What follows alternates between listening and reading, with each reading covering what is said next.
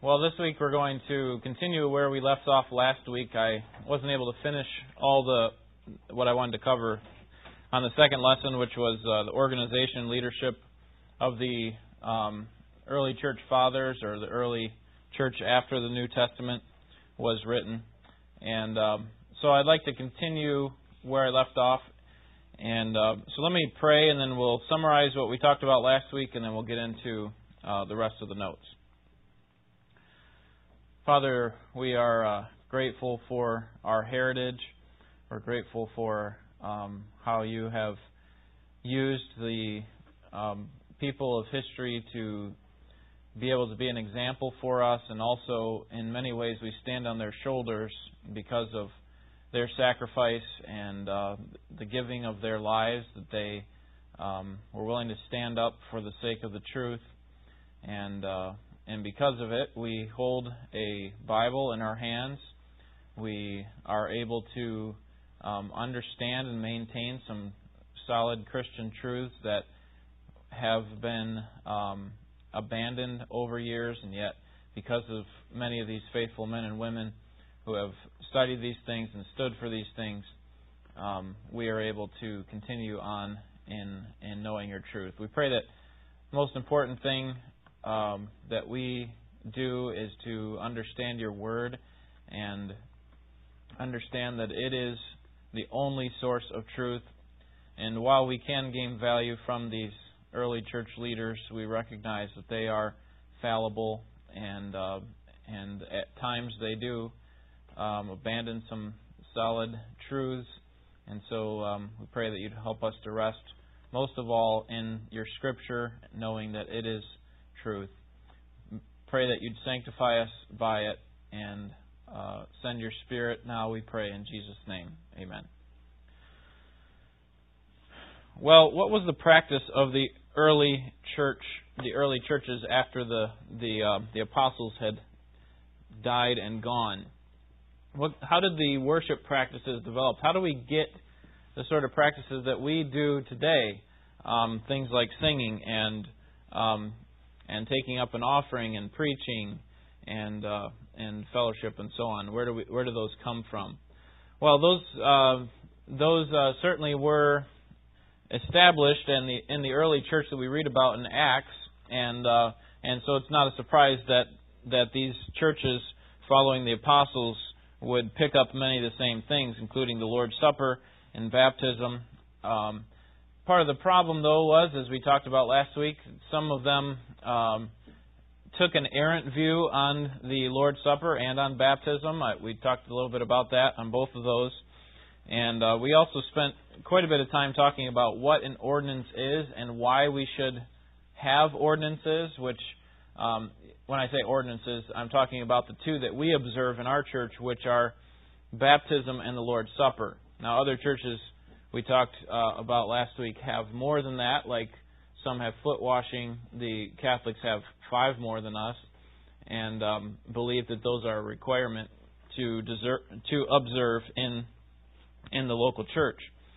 Uh, however, it seems to me that, that there are four qualifications based on what I understand from uh, my seminary professor, Dr. McCune, and, and those are authorization by the Lord Jesus Christ in order for it to be an an ordinance, authorization by the Lord Jesus Christ, a command to follow that ordinance for the church, which you'll get in either the Gospels or the Epistles, and then a symbol of saving faith is the third thing, a symbol of saving faith. So, does the baptism picture something? And um, does the Lord's Supper picture something for us? And, and obviously, we would say absolutely. And then the fourth thing would be a a record of those ordinances being practiced in the early church. So, um, so th- those seem to be the qualifications, and, and for that reason, we we observe two: the baptism and the Lord's Supper.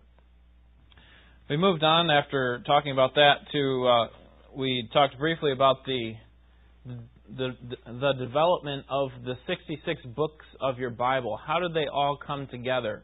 When there are other letters that were were known um, at that time to be written by even the Apostle Paul, like his his uh, letter to um, um, I'm to forget the name now. Um, he wrote. I can't remember the name right now, but um, I believe he, there were two other existing letters that were written um, by Paul, but were not included in the canon. So how do we know which books were included? Now we talked about the Old Testament canon, the 39 books of your Old Testament. Those were pretty well established at that point. Remember, Jesus uh, would often quote from that Old Testament canon. He he would say that that um, that there is the law, the prophet, and the writings. He broke the Old Testament. Jews did at that time broke the Old Testament down into three categories, and so it seems as if the Old Testament canon was already pretty well established.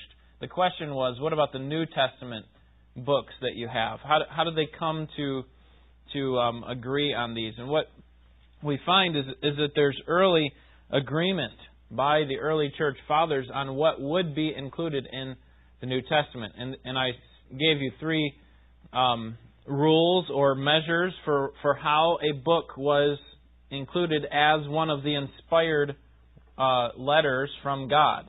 Okay, that's basically what they are. They are God speaking through His servant um, and, and inspiring the writings of those um, of those men.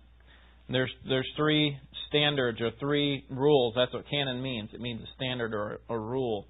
Uh, what are they? The first is that the document had to be written by an apostle or a close friend of the apostle.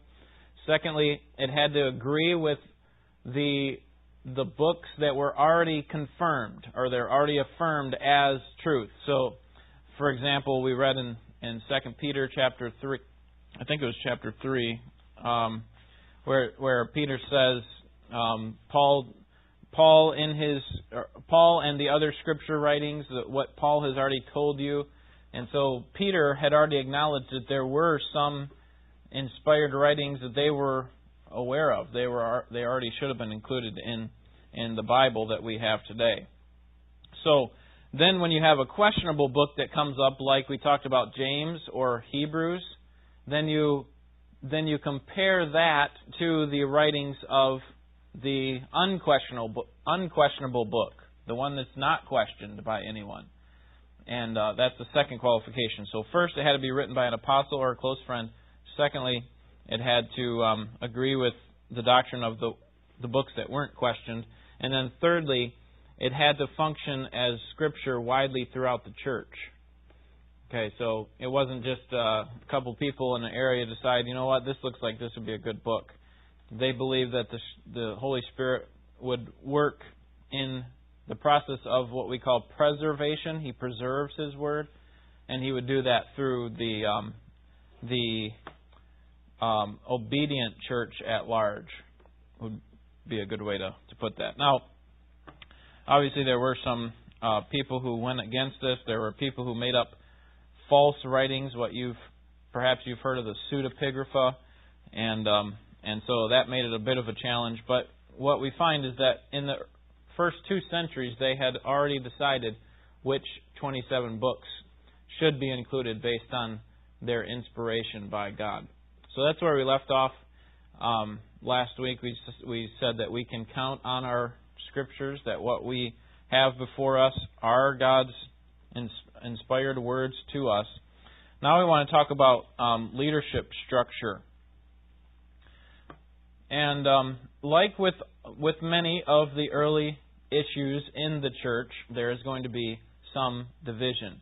There is some relative agreement, but there's also also some division, and this is what hap- happens in the early um, church. But be, but initially, after the uh, while the New Testament was being written, you have the office, the two main offices that are set aside for the local church, and that is pastor and deacons. And uh, that would, I believe, would be consistent with the New Testament. Same two offices we recognize in our church. However, over time, what happened is is that churches began to develop what are called bishops. Okay, bishop is really another word for a, um, a an overseer or a pastor. Um, but these bishops actually functioned a little bit differently. They would um, oversee the operations of a given location, and above them they would have um, what they would call presbyters. Um, you hear the word you hear in that word, Presbyterian. Um, and uh, and so now you have a hierarchy of rule. Um, and so all of what the bishop would do is not just care for one church, but he would actually oversee a bunch of churches in a given city that he would be responsible for for watching over them. And in Rome, for example, the bishop performed all the baptisms and uh, personally blessed all the bread and the wine for the Lord's Supper. And um, so they were solely responsible for the finances of the church, the bishop was, and they would eventually contribute to all sorts of scandal because of their um, almost absolute rule, you could say. Their, their rule that's not check, put it have any it doesn't have any checks and balances. Um, so in theory, a given bishop was equal with another bishop of another location, but in practice that wasn't really the case. You can understand that a bishop over a larger population of Christians would have more power, more weight um, than than one over a smaller group of people. And so by AD 70, which is when Jerusalem fell, um, the um, the authority moved to uh, Rome. Actually, moved farther west down into Egypt. So you had you had a lot of the authority that was in Rome at that time, in or in Jerusalem at that time. When the temple was destroyed in AD 70, then um, the uh, the power shifts down to Carthage and Alexandria, some of these other cities down in, in Egypt there. Um, very early, uh, as I mentioned, Rome became very prominent in the empire. So um, now it's not so much the center being in Jerusalem, now it's being moved over to Rome. And their political greatness contributed to their um, their church greatness. The the reason that their churches flourished was because of uh, a lot had to do with their politics and the way that they um, favored the churches. In the late second century, Irenaeus, who was Bishop of Lyons, declared that it is a matter of necessity that every church should agree with the Church of Rome on account of its prominent or preeminent authority. Okay, so this is the late second century, and although the papacy doesn't begin at this time, in other words, that the Pope is the ruler of the church, that doesn't begin at this time, but you can start to see the seeds that are sown here when when uh, somebody like this, this Bishop Irenaeus says, all matters of necessity within the church um, have to agree with the church at Rome. Now, what would it be like for our church if someone bring down that bring brought down that sanction on us? He said, "You cannot believe any differently than church X, some prominent church some uh, somewhere else. Okay? Now, there is a sense in which we should maintain our orthodoxy, our our understanding of the scripture in a right way, but our ultimate authority does not rest in a prominent or preeminent church. Okay, the ultimate authority resides where? It resides in the scripture. And so you can see how this um, would would actually cause some problems when when churches were starting to adopt that. I guess this is true that that that Rome is the place, and and this became known as the Roman Catholic Church. Um, however, some people would disagree with this supremacy. They would say no, that Rome is not the final authority, and so there would be a split between the Eastern Orthodox churches and the Western Orthodox churches and there were disputes over um, raw power and uh, differences over style and substance and so on. For example, Victor, who was bishop bishop of Rome in the late second century, he threatened to excommunicate the Eastern churches in Asia Minor who disagreed with him on the correct date for Easter. Okay, so he was saying, This is the day that Christ rose from the dead. This is the day on the calendar. And if you disagree with me, then I'm going to excommunicate you. I'm going to remove you from our from our um, church, and uh, so you, you, can see how there's there's uh, differences over over power and style and substance. Some of the differences um, we have seen. We saw there were some differences with regard to baptism or church leadership. There's all sorts of disputes going on. Um, but these types of differences raise some questions for us. Why were there so many differences in the early church? Why weren't they all in agreement? And let me just offer you three reasons why there were differences in the the, the church that followed the apostles. Okay, when I say early church, I often use the phrase early church when I'm talking about the church in Acts. It's talked about in Acts. But what I'm talking about here is actually the church following the apostles, following the writing of the New Testament. So we're talking about in the 100s and the 200s AD. Um, so following the death of all the apostles and the writing of the New Testament. Why were there the, these divisions in those churches? Why, why wasn't there relative agreement? Well, first of all, we have to remember that only Christ is infallible. Only Christ is infallible. So, as sinful people, is it so hard to believe that that that even Christians would make mistakes with regard to their understanding of Scripture? We've seen even in the New Testament, in Galatians, for example, chapter 2, Paul rebukes Peter for his potential legalism saying, Peter, you can't force this on these these Gentiles. You can't force them to live like that. That's not where salvation comes from. You can't you can't bring up all these rules and force them on them in, in that sense.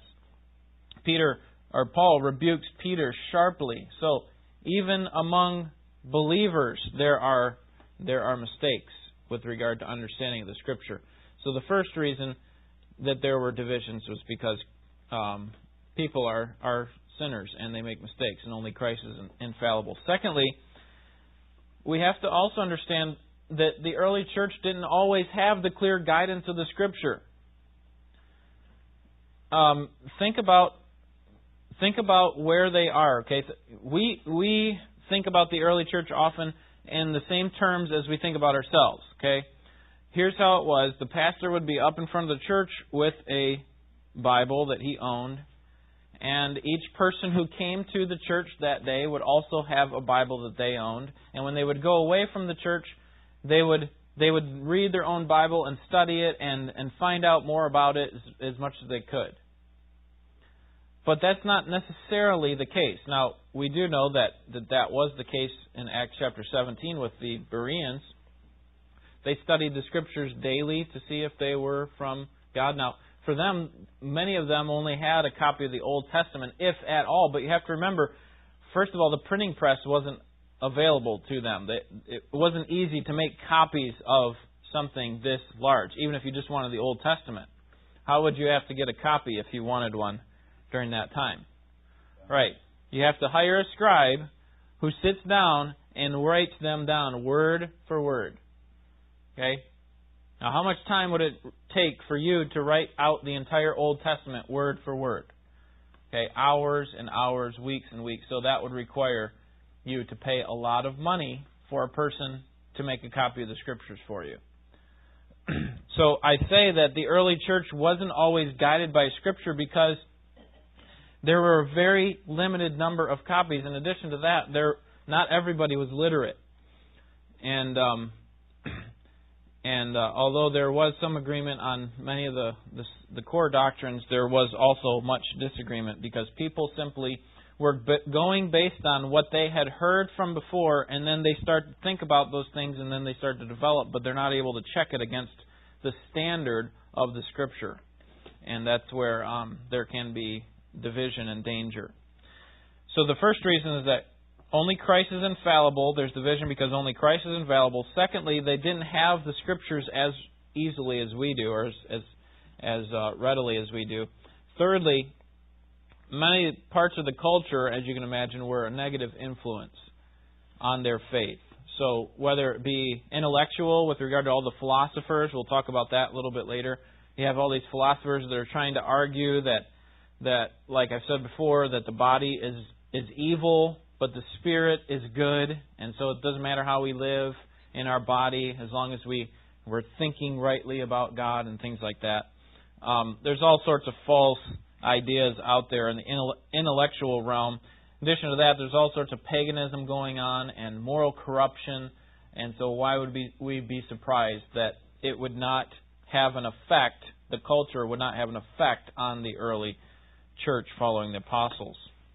And so, many of these challenges face us today. We sometimes we put too much stock into people, into teachers, instead of into the Word of God itself. And um, and we have to be careful with that. Okay, we have to be careful with saying, well, since this person said it, it must be true. Or let me let me find out what I believe about that by going to this teacher of the Scriptures. Um, if if I ever come to a point where I am the source of truth for you, that that um, that in order for you to understand what's right, you need to check with me, then then that that's a problem. Okay, because my ultimate goal for you is not to get you to believe the way I believe, but it is to point you to the Scriptures. It is to point you back to where Christ has revealed Himself to us. All right, I'm going to go through these uh, church fathers next, but before I do, let me just take a moment and ask if you have any questions or comments on the early leadership structure and some of the divisions that came about as a result of um, this this new beginning.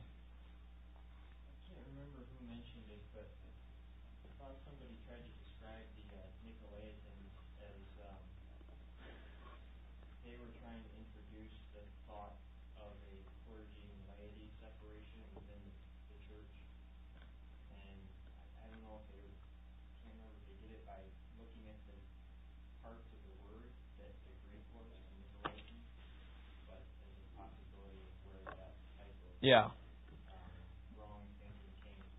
was that separation when the apostles still followed the Roman church which the bishops not that class one people were they took to teaching the people who started the god right. Yeah, and in in my study of of the doctrine of the Nicolaitans, I've found it difficult to find out what exactly that is because the scriptures aren't clear on it. But there are many um, there are many options as to what they did. Some people say that the Nicolaitans came from Nicholas, who was one of the early deacons, and that um, although he was recognized as a believer and set up as a leader in the church, he actually defected from the faith later, was an apostate, and led people astray. Um, as far as what they were teaching, it's hard to know for sure, other than it seems like from chapter 2 of Revelation that when they infiltrate the church at Pergamum, I believe, um, that the problem is they lead them into paganism and immorality, which very well could be the seeds for for the the early Roman Catholic Church. It's hard to it's hard to say, but I yeah I um I don't know um, exactly where all that um, came from. But as I mentioned with the, the beginning of bishops, the, the role of the bishop or the presbyter, which really were positions that came about after the apostles were there. There's no record of a bishop or in the sense that they that they use a bishop or a presbyter um, in the New Testament. So that was something that came about afterwards as a way to try to handle some um, some situations, circumstances that are going on in the church, a way to control more than just one locale, but but a, a larger group.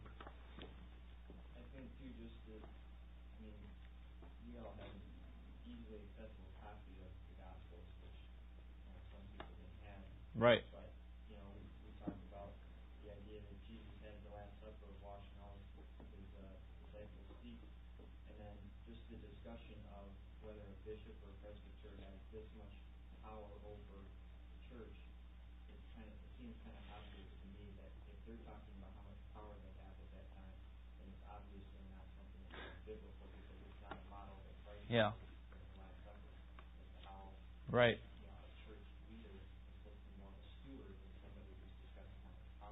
Yeah, that's a good point.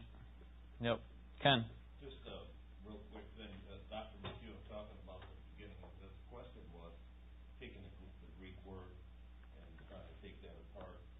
Dr. McCune says that the apostles wrote in Greek, but mm-hmm. they thought in Hebrew. And there's a difference in the words uh, a lot of times. Hmm. Yeah. Bill.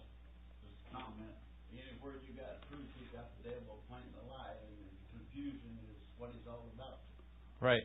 He can conquer, he can divide, or divide, then he can conquer, or whatever. But right. Sometimes, you know, his attack is is overt. It is very obvious. It's it's a paganism at at its uh, clearest. Other times it's covert, and I think that's what Bill's point is: is that he takes the truth and he mixes it with a lie, and so you see the truth in it, and you say, well, maybe that is what that maybe that is what's from God. Isn't that what he did with Adam and Eve? They were uh, he was questioning them with regard to what God had said, and so it sounded as if this serpent was a servant of God in the sense that he was coming down and speaking on behalf of God. They took it as that, and uh, they missed the the lie that was mixed in there. You will not surely die, um, and that that is that is true. All right. Yes. Um, hi, Welcome. Um, the castle was the castle. Mm-hmm. If I remember correctly, correct me if I'm wrong. Was by um truth faith.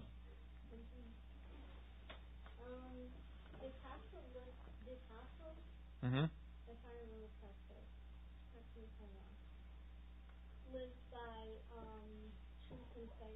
Mm-hmm.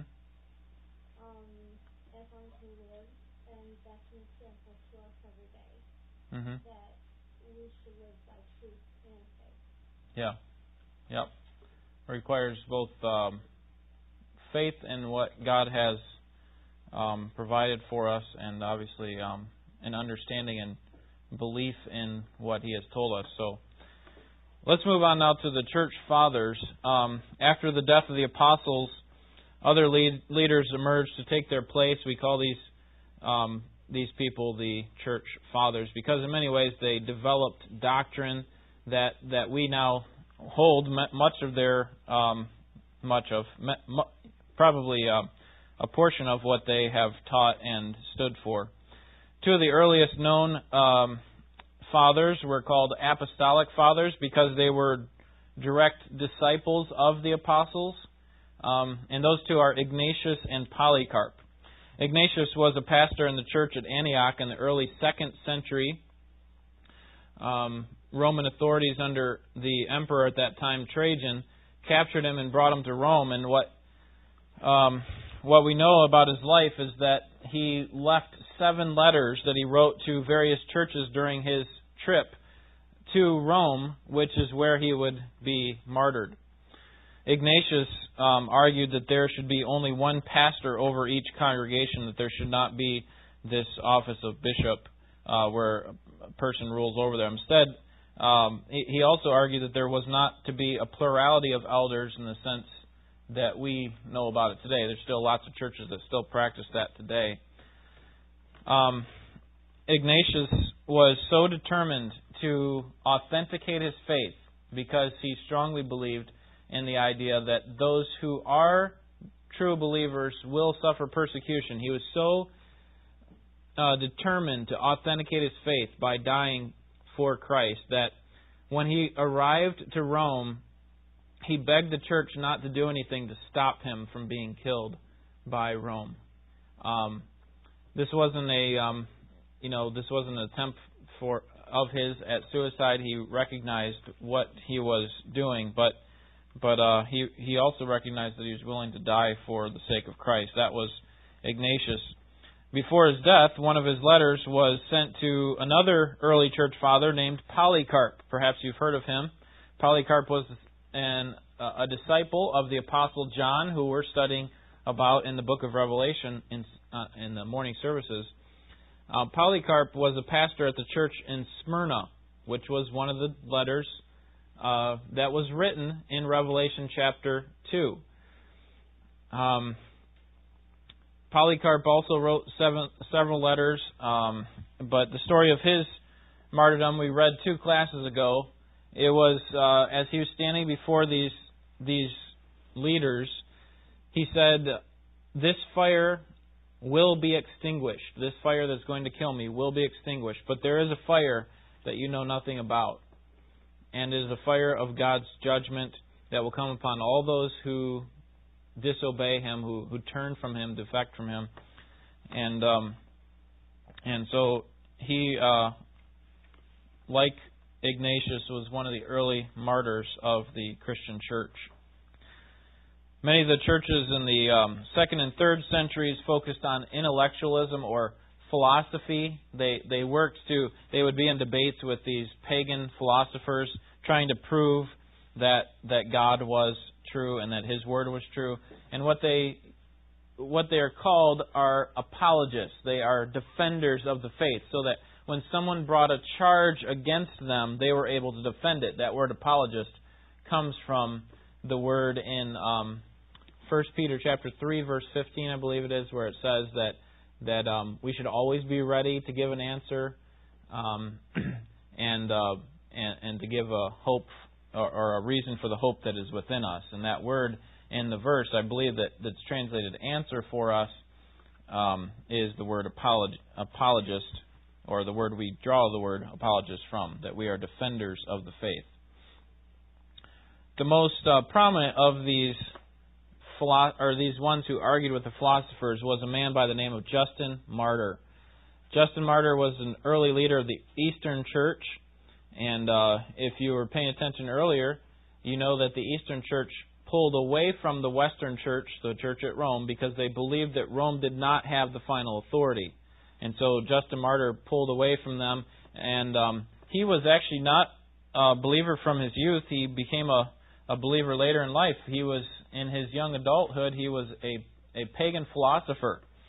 And, um, and he uh, was from Palestine. Well, one day, while he was on, the sea, on a seashore meditating, a stranger came up and pointed out the faults of his thinking and pointed him to the Jewish prophets and their witness of Christ. And so, as a result, Justin came to know Christ as a Savior. He um, became convinced, convinced of Christ being Lord, and that was that happened about AD 132. So after the time he from the time he got saved, he worked hard to understand and know the scriptures and then also to prove the scriptures to these other pagan philosophers from which he came. And uh, so that was kind of his um, his mission in life after he came to Christ. And uh, he worked hard to focus on Christ being the Word, the as John 1 talks about, where he is the Word that has became, become flesh, that he is the exact representation of God. He, he's the perfect representation of God. And, um, of course, he uh, earned his name, uh, or his name later came to be known as those who die for Christ because, in fact, he was beheaded as a result of his stand for Christ. He was a, uh, a martyr in that sense. Um, another eloquent person who defended his faith was uh, Athenagoras of Athens. He also knew what was going on in all the pagan philosophies, and so he contended for Christianity because it was based on the direct revelation of God rather than on speculations. Um, additionally, he tried to prove that their pagan gods were false because those pagan gods came from humans and humans are um, are inadequate and juvenile. And so, if those gods came from us who are inadequate, then then how can they have any power over us? Only the God of the Bible is supreme. And so he did much to defend the faith, um, but at, at time he did concede to some Greek philosophical talk, and um, and he made God out to be more of a philosophical idea rather than the Lord of the universe. And so, um, what you're going to find in a lot of these church fathers, as I mentioned earlier, is that they don't have a, a perfect theology. That, that there are places where um, where they uh, where they are unorthodox, we could say. Um, the next leader we want to talk about is one from the west named Irenaeus. He studied under Polycarp, who was the disciple of John as I mentioned. And uh, Irenaeus was a pastor at the church in Lyons in 8, AD 177. Um, he directed most of his writings and his debates against Gnosticism Gnosticism was a brand new idea that had come up from the Greek philosophers that said um, that the body is evil and the spirit is good. So it doesn't matter how you live in your body. And um, so he responded in probably his most famous work called Against Heresies by saying that that uh, this Gnosticism was was not in fact true. He also um, he also opposed the heresy of apostolic succession. Okay, we still have people in churches who believe in apostolic succession. That is, that Peter handed down the keys of the kingdom down to, or, or the keys to the church, he handed it down to the next, his disciple, and then his disciple, and his disciple. And the disciple that now holds those keys today is who? Anybody know? Right, the Pope. It is the Pope. What's his name? Benedict. Um, um, and, and so they have this idea of apostolic succession. Well, Irenaeus did not believe that this was true. Based on his understanding of the scriptures, and rightfully so, he believed that the sole key uh, to the church came from the scriptures, and um, and uh, ultimately against Gnosticism, he taught that that the the that really the the pinnacle of of history was when Christ became flesh. So that doesn't make a whole lot of sense that the body is evil and the spirit is good. Now they would later come up with a, a way to to push that away and say that Christ really didn't take on flesh for his entire life. He just took it on at baptism and then he left his body uh, once he got to the cross. He he wasn't resurrected or anything like that. Um, but Irenaeus worked hard in the early days of that that pagan, or maybe not pagan, maybe heretical belief would be a better way to say it. And um, unfortunately for him, he believed that that Rome was the final rule, and although he didn't believe in apostolic succession, he was actually one of the guys who helped push that apostolic succession to where it is today. Tertullian was the next guy we want to talk about. That's the pastor of the church in Carthage.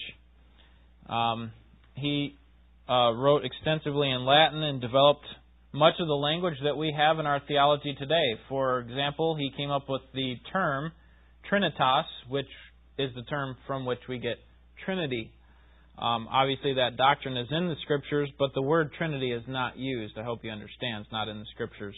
He, he called Trinitas one substance, the, the nature of God, that He is one substance and three persons. And so he wrote a masterpiece called The Apology, in which he used precise legal reasoning to argue to Roman officials that Christians should be tolerated, that they actually have value. Um, and he's also the one who is the the person who coined the phrase that you probably know today. Uh, Tertullian said that the blood of the martyrs is what?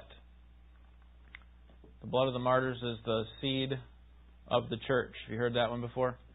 That's Tertullian. He says the blood of the martyrs is the seed of the church, um, showing that that doesn't matter what you do to believers, to the church of Jesus Christ, it will not be stopped. Like Jesus said, the gates of hell will not be able to prevail against it.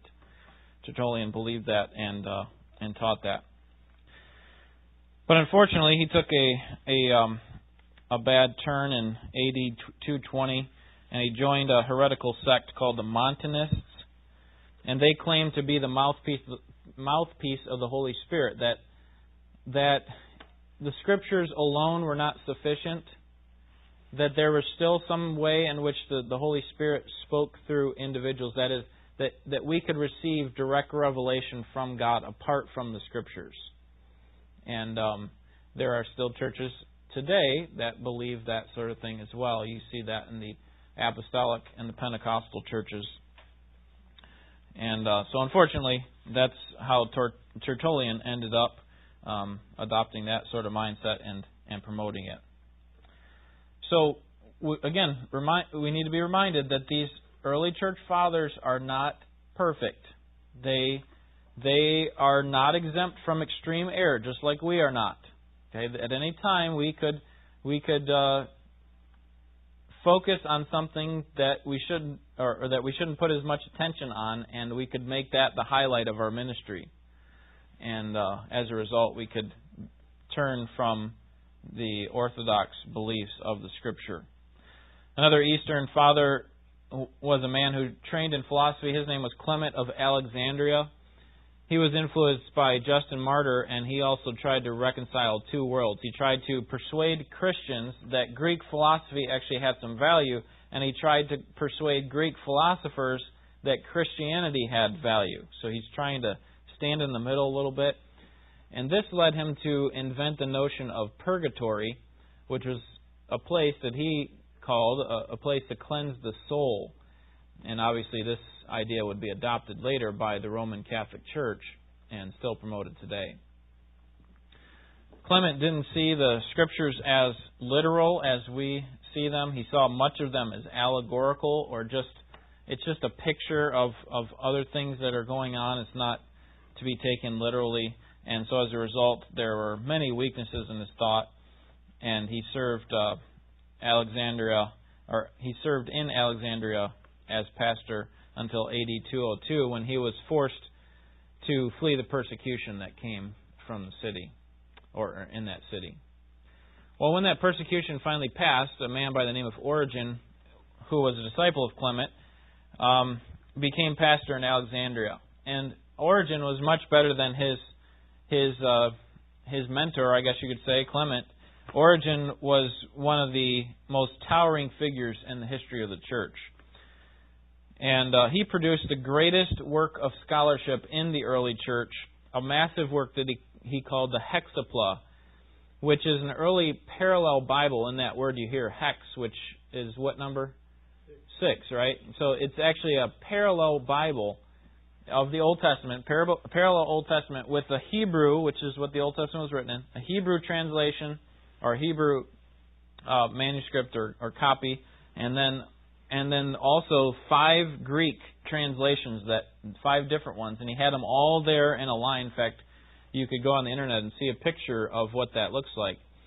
He was the first to describe the office of the Bishop of Rome as the chair of Peter because he was trying to um, connect the apostolic authority that was at Rome with with the heresy that was was going on, and he um, obviously this would would uh, later lay the foundation for modern papacy. During the persecution of Decius, Cyprian, oh, I, I skipped ahead to Cyprian, excuse me. Um, back to Origen. He um, he made the first attempt at a systematic theology. Origen did.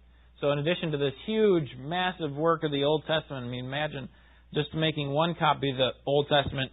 he did it in six uh, different versions in order to show the differences there. Um, but in addition to that, he also designed or, or developed the first systematic theology where he tried to come up with different topics of theology and put them into categories. Okay, so doctrine of God, doctrine of sin, doctrine of salvation, so on.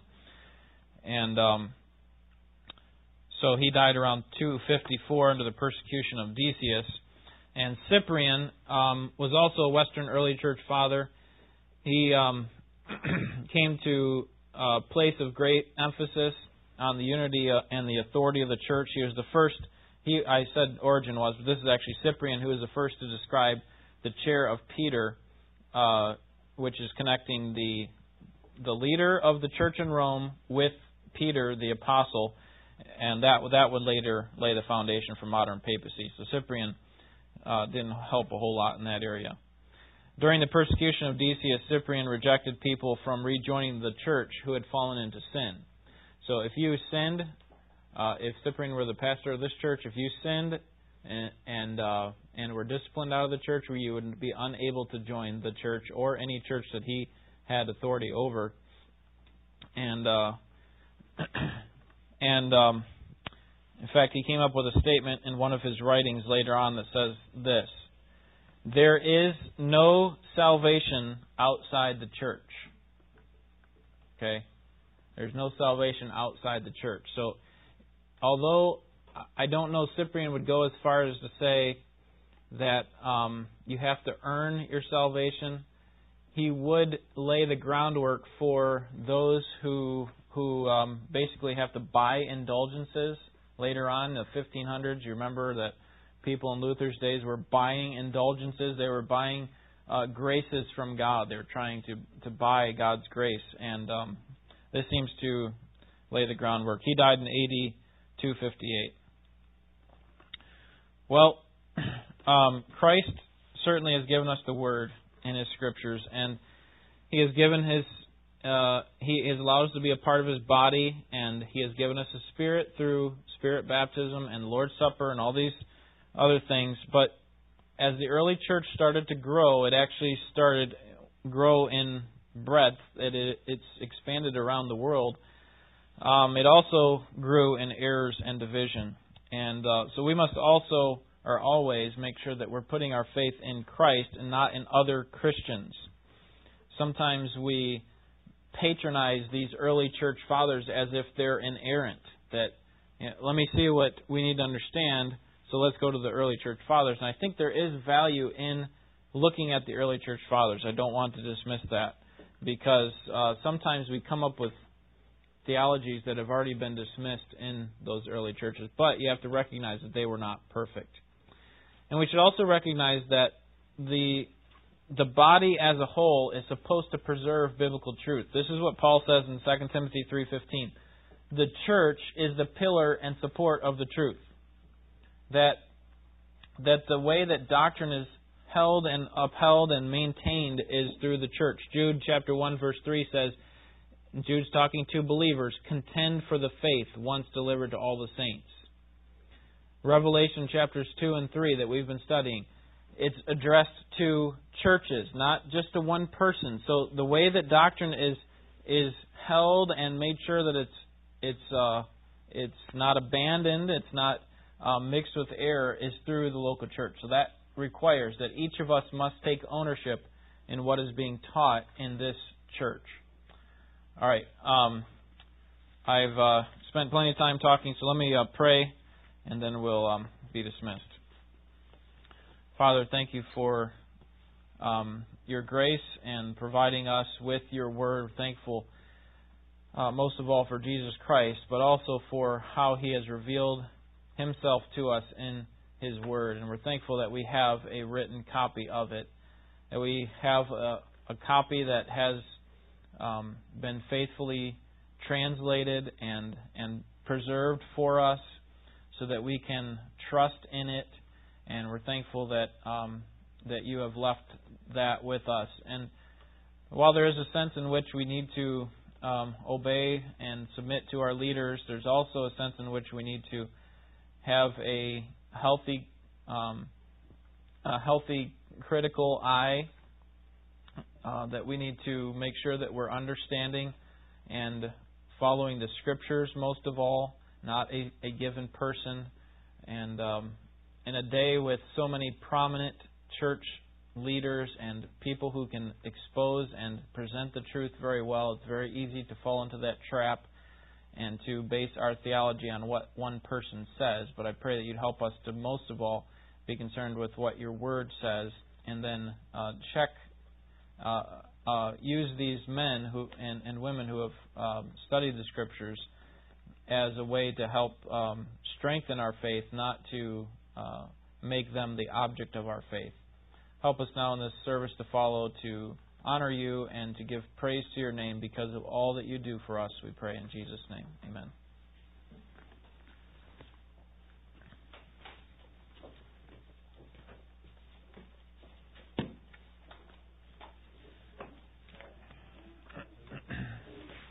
So she just gave you that stuff early, Mary?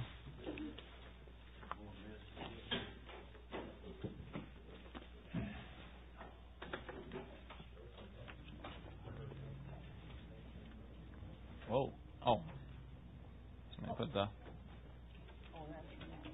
Yeah. I belong on there.